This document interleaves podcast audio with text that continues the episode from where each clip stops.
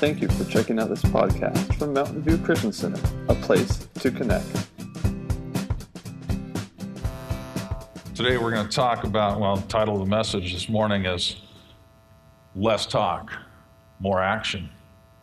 Less talk, more action. So if you have your Bibles, go ahead and hold them up. Repeat after me. This is the Word of God. It's able to make me wise. It's useful for teaching, correcting, rebuking, and training in righteousness. And this message is for me. Amen. Well, we're going to be in Joshua chapter 17. Going to start in verse 14 and work our way around. Joshua chapter 17, verse 14. It says, The people of Joseph came to Joshua, and they said to Joshua, Why have you given us only one allotment and one portion for an inheritance? We're a numerous people, and the Lord has blessed us abundantly. Verse 15, if you're so numerous, Joshua answered, and if the hill country of Ephraim is too small for you, Go up into the forest and clear land for yourselves there, in the land of the Perizzites and the Rephaites. The people of Joseph replied, The hill country is not enough for us, and all the Canaanites who live in the plain have iron chariots, both those in Beth Shan and, the, and, the, and uh, its settlements, and those in the valley of Jezreel. But Joshua said to the house of Joseph, to Ephraim and Manasseh, You are numerous and very powerful you will have not only one allotment, but the forested hill country as well. Clear it, and the farthest limits will be yours. Though the Canaanites have iron chariots, and though they are strong, you can drive them out. Chapter 18 The whole assembly of the Israelites gathered at Shiloh to set up the tent of meeting there. The country was brought under their control. But there were still seven Israelite tribes who had not yet received their inheritance. So Joshua said to the Israelites, how long will you wait before you begin to take possession of the land the Lord your Father, the Lord God of your fathers, has given you? Lord, this morning as we come before you, we open up your word, or we want to know what it says to us, for us. Not just what it said historically to a group of people thousands of years ago. Lord, not just what it meant to them, but by your Holy Spirit, you inspired this word for us today. So guide us, direct us. Lord, I pray that the words of my mouth, the meditation of my heart will be pleasing in your sight. And I pray again, your Holy Spirit go where I can't go, to the heart of each and every one. In Jesus' name, amen. Well, I want you to know first thing that I pull out of this, and I'm not pulling these in any direct order as to reading, but the first thing that I pull out of this is you need to understand it's possible to live among the promise without possessing the promise. It's very possible, what I'm saying is very possible for you to live among, amidst the promise. You're in the promised land, but you're not living in possession of the promised land. And that is not God's plan. God didn't send Israel out of Egypt through the desert and into the promised land just so they could sit there and say, hey, we're here. Amidst or in the midst of the other inhabitants of the nation, of the, of the promised land, He sent them in to take over, to own it, to control it, to be the ones who possess it. And that's God's plan for us today is that we take possession of the promise.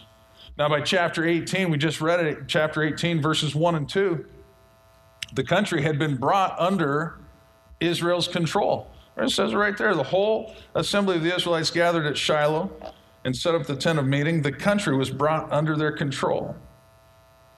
Verse 2 But there were seven, there were still seven Israelite tribes who had not yet received their inheritance. Now, maybe that doesn't sound terrible at first glance. It sounds pretty good to know that the whole country, the whole promised land is under their control. They're, they're there. They're living in the land of promise, and yet, seven tribes, seven tribes haven't received their inheritance. Let's think about this for a minute. There was only 12 tribes of Israel. Two and a half tribes already received their property on the east side of the river. And then they had to come across with their brothers and fight with them, not against them, fight with them to take possession of the promised land before they could go back home to their wives and children. So if you take two and a half away from 12, that leaves seven and a half. No, it doesn't. It leaves nine and a half. Forget about my math. I'm not a mathematician. I'm not a science major or a math major. I'm, I'm just a simple man that gets to get up here and annoy people. Bottom line several years of fighting, several years of subduing other nations.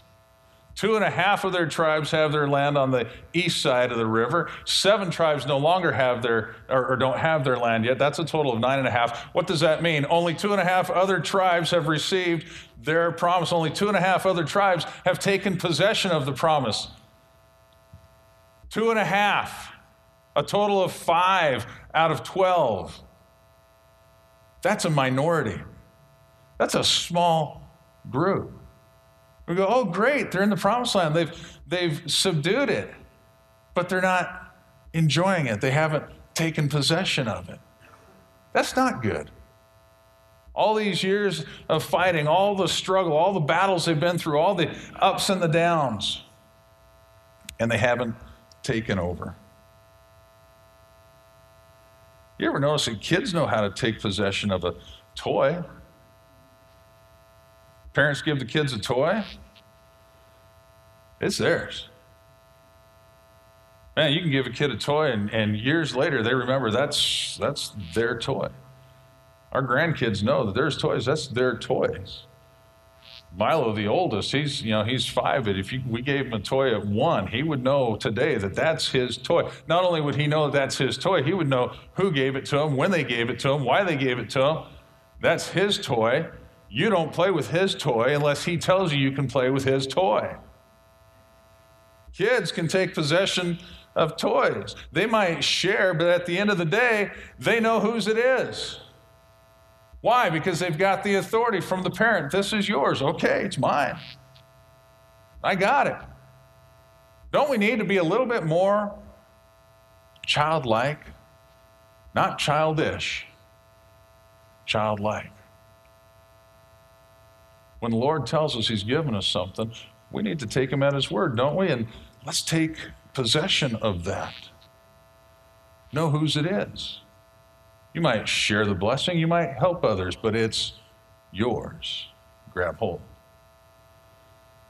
we look at Joshua chapter 18 and verse 3. And I think his question is really fitting not only to the Israelites that he was talking to that day, but it's fitting to us. He asks simply, How long? How long will you wait?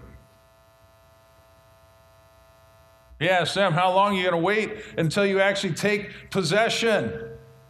How long are you going to wait until you actually take that which God has given you? It's rightfully yours. How long are you going to wait?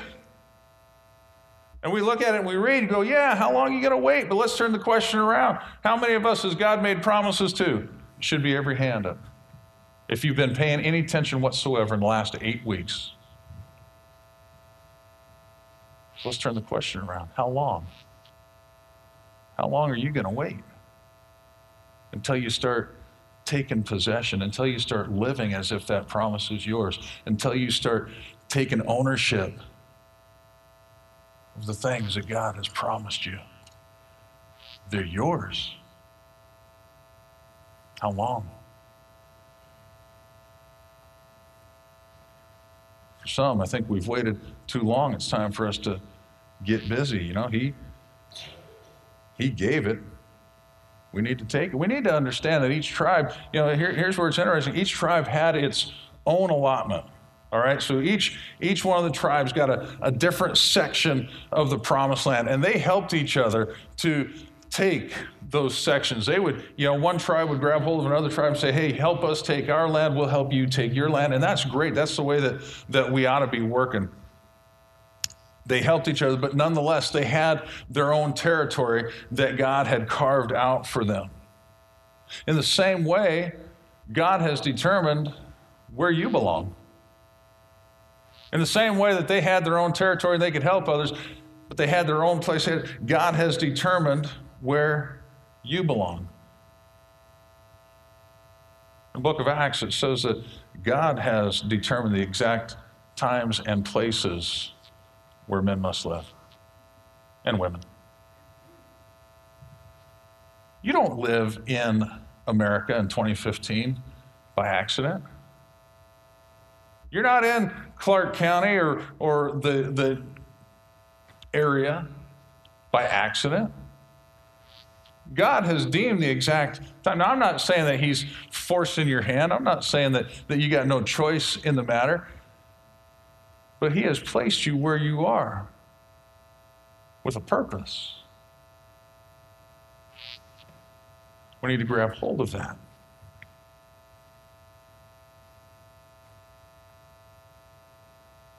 You see, some in Israel, some were given hill country and some coastland. Some had forest land, some had farmland, some were in arid areas, each according to God's purpose. This tribe had this area. Why? Because God had a purpose for this tribe. It's kind of like having different vehicles, different cars or trucks or motorcycles. You know, I've got, well, I've got broken motorcycles and quads in my garage, but I've got, I've got a car and I've got a truck. And I've got, you know, toys. And they all have a different purpose. I don't take my car up hunting in the woods. It doesn't have the ground clearance, and my wife would shoot me.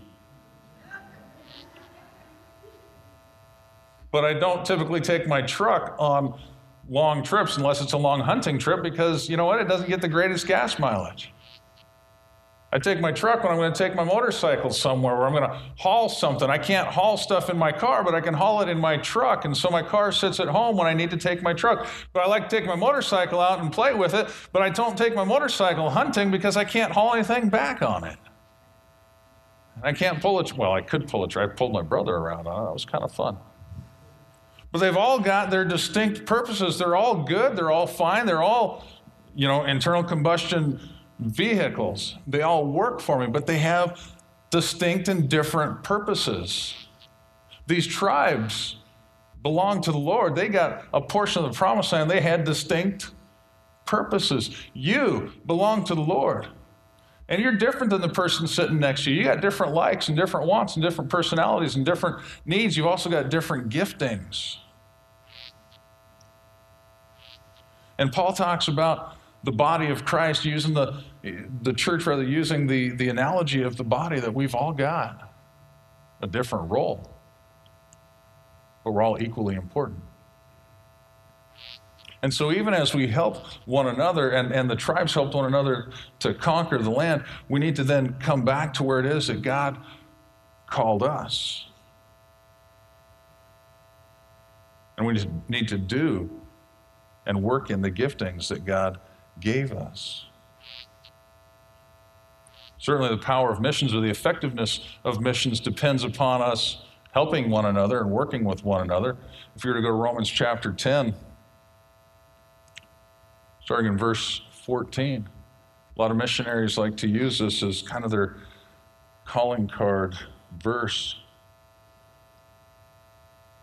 It says, How can they believe if they haven't heard? And how can they hear without someone preaching? And how can they preach unless they are sent? And so the reality is, is that some go and others do the sending, but we all work together to get the mission completed, that the lost might come to know Jesus Christ. And so the question is, how long? How long will you wait? Maybe you've been sitting here for eight weeks wondering when this series is going to come to completion. Maybe you've been sitting here for eight years or 30 years and wondering when your time is. Your time is now. Today is the day of salvation.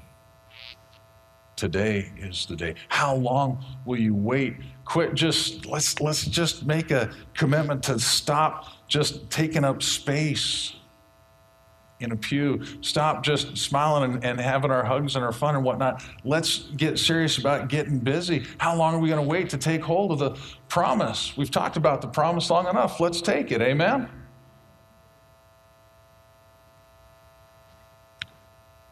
Next thing I'd like to say is what the, the, the children of Joseph found out, nobody said it was going to be easy. So don't let anybody ever tell you that ministry or, or that being a Christian or that, that living this Christian life, that taking possession of the promise is going to be easy. It's not necessarily going to be easy. You see, Manasseh had been given the allotment, but they weren't able to occupy. Did you, did you notice what they said here? Well, in fact, you'd have to go up to verse 12, I guess, to notice what was said. Chapter 17, verse 12 says, Yet the Manassites were not able to occupy these towns, for the Canaanites were determined to live in that region. However, when the Israelites grew stronger, they subjected the Canaanites to forced labor, but they didn't drive them out. So they, you know, they really kind of compromised on the mission. The mission was to drive them out, get rid of them. But it says right here that the, the Manassites weren't able to. They couldn't occupy the towns they had been given them, but they couldn't occupy them. Why? Because the Canaanites we're determined. You ever run into a determined person? You ever raise a child? Oh, they can get very stubborn. They can be very determined. You know what else can be very determined, can be very, very stubborn? Sin. Now, you can call it what you want. You can call it addiction. You can call it poor choices. You can call it a disease. You can put whatever label you want to put on it that might make you feel better about it. But at the end of the day, the bottom line is sin is sin. And the wages of sin is death. It doesn't matter what name you call it by. Sin is going to kill you. Not only physically, but worse spiritually. Because sin causes separation between us and God. It's seen very clearly in, in Genesis chapter 2 when or chapter 3 when when Adam and Eve sinned and they ate the fruit, the forbidden fruit. They had one rule Man, I wish I only had one rule. They had one rule and they didn't keep that, willfully disobeyed God. They sinned, and God had told them, you know what, don't do it, don't eat it. The moment that you eat it, you're going to die. And they didn't know what die was, and so they just, you know, whatever. They gave into, they gave into temptation. And they didn't physically die immediately. That came a little bit later. But what happened is their relationship with God, all of a sudden there was a chasm in it. There was fear that had never been there before. The next time they heard God come down and walk in the garden, they were scared half to death. Why? Because they were naked. Well, who cares? God made them that way. But all of a sudden they understand that, oh, I shouldn't be proud of. Well, you know what the problem was? They had sinned, they had made a wrong choice. They had a, a weakness, they had a disease, they had whatever. They had sinned, and it resulted in separation between them and God. And now that relationship that at one time was peaceful and joyful and, and, and energizing and refreshing all of a sudden was terrifying. Because I did something wrong, and God's here. But I'm so glad that the story doesn't end there. God called him out. You know the story, you've been there. God called him out, and He he asked them, you know, they're playing hide and go seek with God. Like he doesn't know where they're at. He says, Why are you hiding? Well, we heard you. We were scared because we were naked. Oh, yeah? Who told you you were naked? Uh...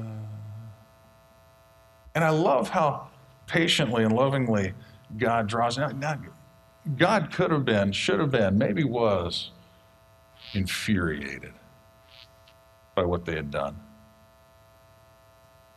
I gave you one rule. You had one job. Could have been, should have been infuriated by what they did. And yet, he responds in grace and mercy and draws it out and says, Who told you? they didn't necessarily know about confession, so he had to draw like, did you? Did you eat the fruit that I told you not to eat? Well, yeah, the woman you gave me gave me some. No, did you? Yes, I did. Eve, did you? Yes. The serpent, no, did you? Yes, I did. They confessed their sin, and upon their confession, here's the grace of God. He not only forgave but He covered their sin. He declared war on the serpent. He prophesied that a Messiah would come that would crush the head of the enemy. But he provided for Adam and Eve who had sinned. Now, he also did something else that seems a little bit harsh. He drove them out of the garden. And he set some cherubim there with flaming swords. They couldn't ever get back in, but it was for their own good. He set boundaries. We've talked about that. He set boundaries for them. But back to the point, whoever said that it would be easy would be lying to you. Nobody said that, that taking hold of the promise is going to be easy. Nobody said that overcoming our sin, overcoming our addiction, overcoming our poor choices, our disease is going to be easy because that sin, just like the Canaanites were determined to live in the nation, that sin is determined to live in you. It's determined to keep residence in you. It's determined to take just as much as it absolutely can to keep you from obtaining the promise of God.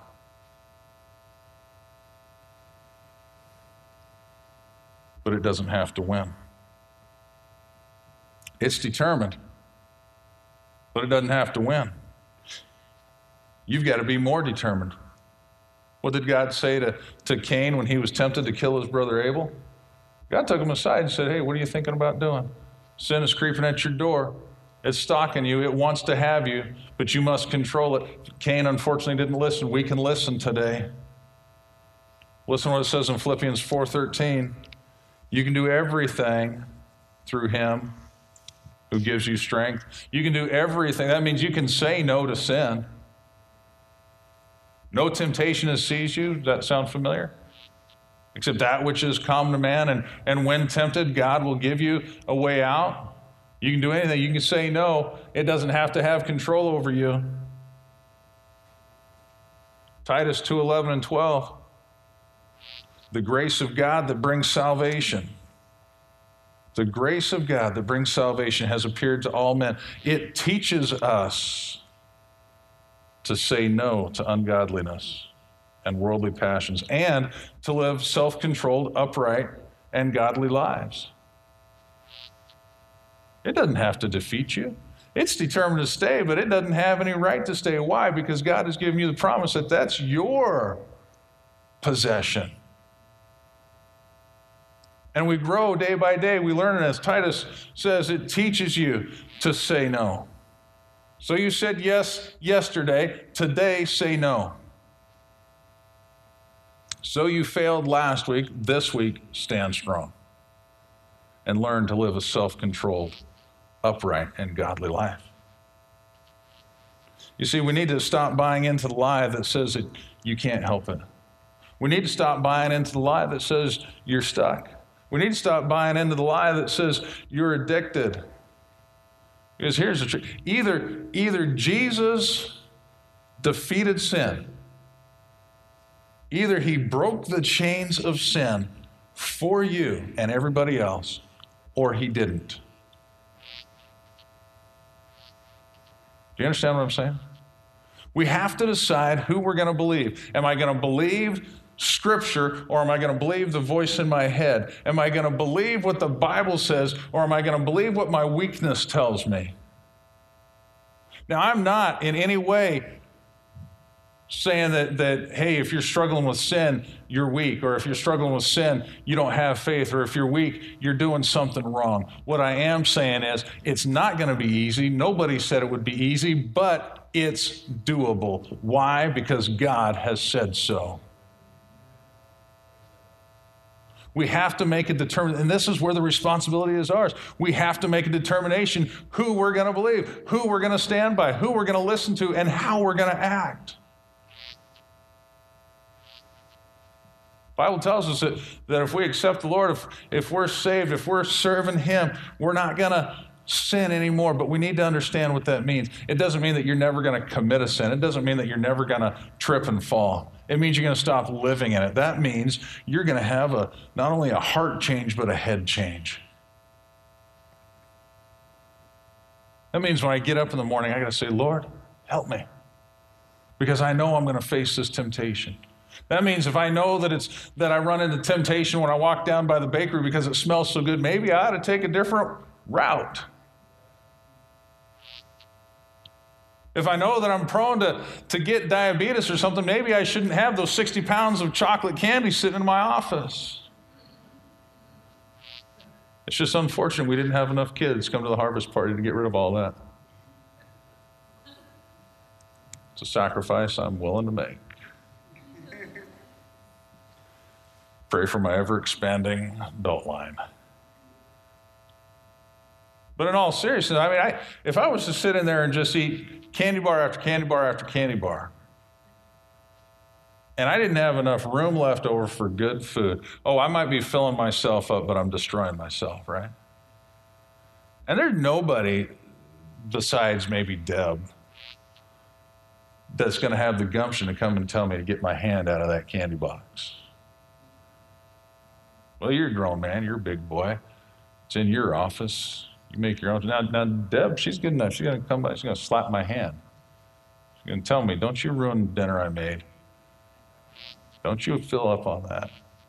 And we need friends, we need people like that in our lives. But ultimately, the responsibility for me not eating all that candy does not lie with Deb, it lies with me. Right? And no temptation has seized me. I've got to say no, even if that means moving that box into Pastor Wayne's office. I got to pass the temptation along, my friend. Misery loves company. It's not easy, but it's doable, and we have to take the actions to make it happen. We got to quit leaving it on somebody else. See what, what the, the children of Joseph were doing when Ephraim and Manasseh came to Joshua and said, Hey, we don't have enough land. We're a lot of people. We don't have enough land. And they're doing it knowing that the Canaanites are still living there. Eh, number one, they're just not wanting to go and fight the Canaanites. And number two, they're looking for somebody else to do the work so they can get the, the benefit. Joshua, give us more land. Joshua, we need more room because we got a lot of people. What Joshua say? Go take it then. If you're so big, if you're so powerful, go take it. You see, you can't do what God can do, but He won't do what you can. God's created us in such a way that we got to work for it. And, and, and, you can't do the things that God can do. You can't make the sun come up or go down. You can't make it stand still. You can't make it rain or you can't do anything that God that, that God has reserved for himself. But understand this, he's not going to do what you can. He's created us to work. He's created us to do. So verse 15 Joshua's answer to the Manassites if you are so numerous, if you are so big, if you are so powerful, if you are so strong, well, then go up into the forest and clear it for yourselves. See, the problem was they could talk, but they wouldn't back it up. Rather than taking care of business, they wanted Joshua to take care of business for them. And church, unfortunately, we have the same problem in church. And when I say in church, I don't mean just at Mountain View Christian Center, I mean the church universal. We got the same problem today. You see, sometimes we become dissatisfied with what's going on or with what's not going on. It's not big enough. It's not fast enough. It's not hopping enough. We're not experiencing what others are experiencing. Or instead of bu- buckling down and redoubling our efforts, we want to go off and help somebody else. We get dissatisfied with what we're experiencing in our own lives. And so we want to go and grab onto somebody else's life as if that's going to bring the satisfaction. Oftentimes in church, we want the pastor or the board or the staff to do something, to initiate new ministry, to see new things happen. I can't tell you how many times I've had people come to me over the years and say, "Oh, pastor, we got I got this I got this great idea for a ministry. I got this great idea for an outreach, and uh, and here's what it is. And this I, I, I think I think you ought to do this." They might get so bold to say, "I think we ought to do this," and my answer has been consistent. That's well. Sometimes I'll say that's great. Sometimes I'll say that's interesting. I usually don't just tell somebody you're a nut. But there have been a couple of those ideas too. But I, I'm usually I'm usually pretty decent about saying either that's great or that's interesting. But here's the consistent part, and, and, I'm not patting myself on, on the back on being consistent, but here's the deal. Somebody comes to me and says, Hey, Pastor, I got this great idea for a ministry that we ought to do, an outreach that we ought to do, some area that we ought to be involved in. I'll say, Okay, show me how you're going to do it. What? Show me how you're going to do it. Sit down and articulate to me how this is going to work. How are you going to make it happen? Write it out. Show me the steps. Well, I, you know, I thought I would just give it to you, and you're the pastor. You should I'm the pastor. I got other things I got to be focused on. And I think it's great when somebody has a ministry idea. I think it's great when somebody's got an outreach idea. But is it possible? I mean, just let's just stretch our imaginations for a little bit. Is it possible that God would speak to somebody other than the pastor, other than a board member, other than a staff member, and begin to speak a dream into their heart? A vision into their heart, something that they are supposed to take the reins for and make it happen.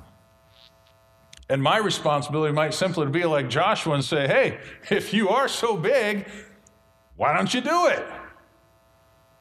You can talk the talk, but can you walk the walk? You know, don't, don't tell me what you know, show me what you know. Don't tell me how much faith you have, show me how much faith you have.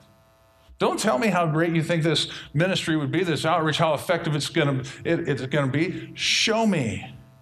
Oh, I'll give you my stamp of approval. When you, when you come down, you can articulate to me, you show me. I'll give you my stamp of approval. I'll even, I'll even promote it here in the sanctuary. I'll promote it on our, on our Facebook. I'll promote it on our website. By the way, we've got a website now. Thanks to Pastor Wayne, not only do we have a website, he's figured out how to podcast. So, do we have one message on there? We've got two. And we're working, we're, uh, I'm saying we, I mean he, under my direct supervision, is working at getting this whole series up, right?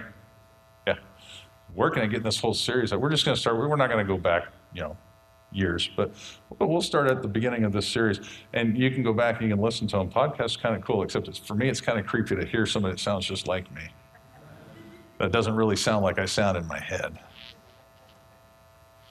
But anyway, go to that, listen to it, send your friends to it. But here's a here's a bottom. I'll, I'll, I'll promote it if you show me that you're going to do it. If you show me that that God has spoken something to you, I will promote it and I will help you get it out there. But it just may be that you need to be the one that has the boots on the ground. Understand this. God God did not give you the responsibility to tell me how the church should run. Is that is that painful? I don't know, maybe. Maybe not. It's not even, you know what? It's not even the it's not even the board's job to tell the pastor what to do. I don't hear any board members saying amen. Thank you. Here, let me, let me break it down for you. Here's, here's my responsibility preach, teach, and reach. You know what the board's responsibility is? Give me a place to do it. Keep the lights on. It's the board's responsibility to tend to the business of the church, and they do a fine job. And I'll tell you what, if you don't, if you don't think that it's not a difficult job, you've never tried to do it. And if you're not in the habit of praying for our board members and their wives, please start. It's a tough job that they do. And I appreciate it, and I want you to appreciate it. The bottom line, God's not going to, God's typically not going to speak to you to tell me something that I should do. He's going to speak to me. when he's speaking to you and giving you an idea about a ministry, I'm going to celebrate with you, but that's something for you to do. Come and show me how you're going to do it. And then we'll link arms. Let's not worry about somebody else doing it. Let's worry about what can I do. Listen to the word of God here that, that was spoken to them, but I believe is spoken to us as well. We drop down to chapter 17, verse 17. Listen to what Joshua says and what the Lord says. Joshua said to the house of Joseph, let me put my own words here. God says to you, You are numerous and powerful. He affirmed their assertion, he didn't belittle it. God is in the business of building you up and affirming you, affirming your assertions on your faith. If you will take, take the faith, take the steps, you are numerous and you are powerful. Then he goes on, you will have the forested, uh, you will have not only one allotment, but the forested hill country as well. What's the Lord say to you? You don't have to settle for what has been, but you will have the fulfillment of the promise. You will. You will. God birthed it in your heart. You will have it. But the responsibility was theirs, and the responsibility is ours because the next thing that he says is this clear it. Clear it and its farthest limits will be yours. Though they are strong, you can, nay, you will drive them out. So, what's in the way of you fulfilling your promise? What's in the way of you grabbing hold, taking possession of that promise? You can, you will, you are, but you need to clear it. Start pushing it out of the way. Start taking possession in the name of Jesus. You starting to notice a, a bit of reputa- repetition, not reputation, repetition here. In other words, and finally, what, what the Lord was saying, what Joshua was saying, what the Lord is saying today, you're right. Now do it. Less talk, more action. That's what's needed here. Less talk, more action. That's what's needed in our lives. My goodness, we could talk till the cows come home. Then you're just going to have a bunch of cows in your yard and the mess that follows. Or we can get busy taking possession. Let me close with this. It's not simply what you know, but what you do that matters. Nobody's ever been considered righteous. Nobody's ever been made right with the Lord because of what they knew, but because of what they did. Luke chapter 6, verses 46 through 49 succinctly says this Jesus speaking, Why do you call me Lord, Lord, but you don't do what I say? Why do you even pretend we, this is what he said, why do you even pretend we have this intimate relationship that you would call me Lord, you would call me boss, but you don't do what I say? It's not the one that knows the master's will that pleases him, but the one that does the master's will. James 1:22, don't merely listen to the word and so deceive yourself. Do. Do what it says. Last verse, James 2, 21 and 22. Do you want evidence that faith without deeds is useless? Was not Abraham considered righteous for what he did when he offered his son Isaac on the altar? His faith and his actions were working together, and his faith was made complete by what he did. Abraham took possession of the promise, not because God spoke the promise to him, but because he did what God told him to do. Lord, I don't understand sacrificing my son. I don't even know where I'm going, but I'm going to do what you say. And because he did that, because he went all the way till God said, Stop, he received the promise. It's there, church. It's there for you, and it's there for me. It's there for Mountain View Christian Center. It's there for the Church Universal. We have a great blessed opportunity. Let's take possession of the promise. God's not going to do it for us, but He's given it to us. So less talk, more action.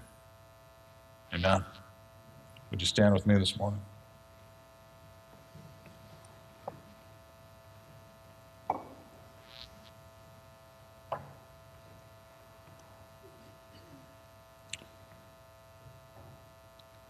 Lord, this morning as we wrap up this series on taking possession of the promise, we're reminded that you have given us many great promises.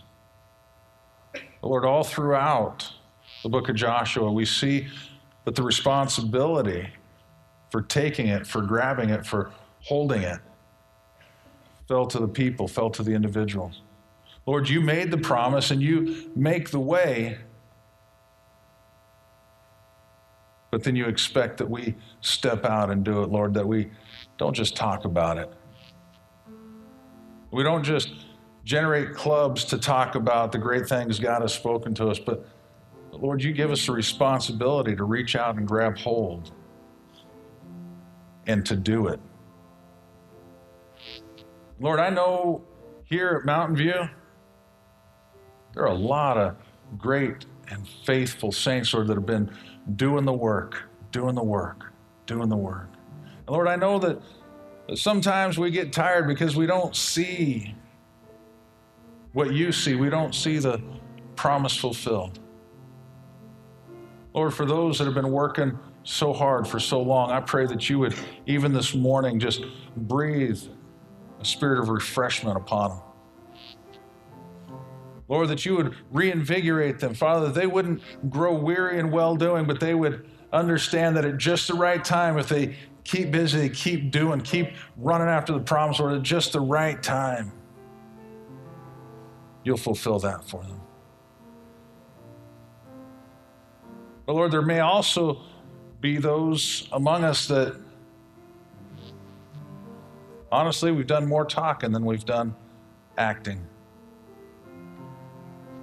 We've talked a lot more about what faith is than actually operating in faith. We've talked a lot more about what it means to serve the Lord, what it means to reach the lost, than actually doing it. And Lord, if there are those here this morning for whom that fits, I pray, Lord, that you would, first of all, bring confession between them and you, and second of all, Lord, that you would turn them around. Lord, that there be less talk, more action. With your heads bowed and your eyes closed, and this is admittedly a, it's a difficult one to ask. But I believe it's an important question to ask. You're here this morning and you've done a lot of talking, but you haven't done a lot of acting. You know all the right things, you know what the word says, you've heard it, and you can quote it and you can spout it, but you haven't been living it. Today, you want to make a change and say, less talk, more action from me. If that's you, you just slip your hand up. I just want to pray for you. Thank you. Thank you. Thank you. Anybody else all around this room? People being honest, saying, Yeah, thank you.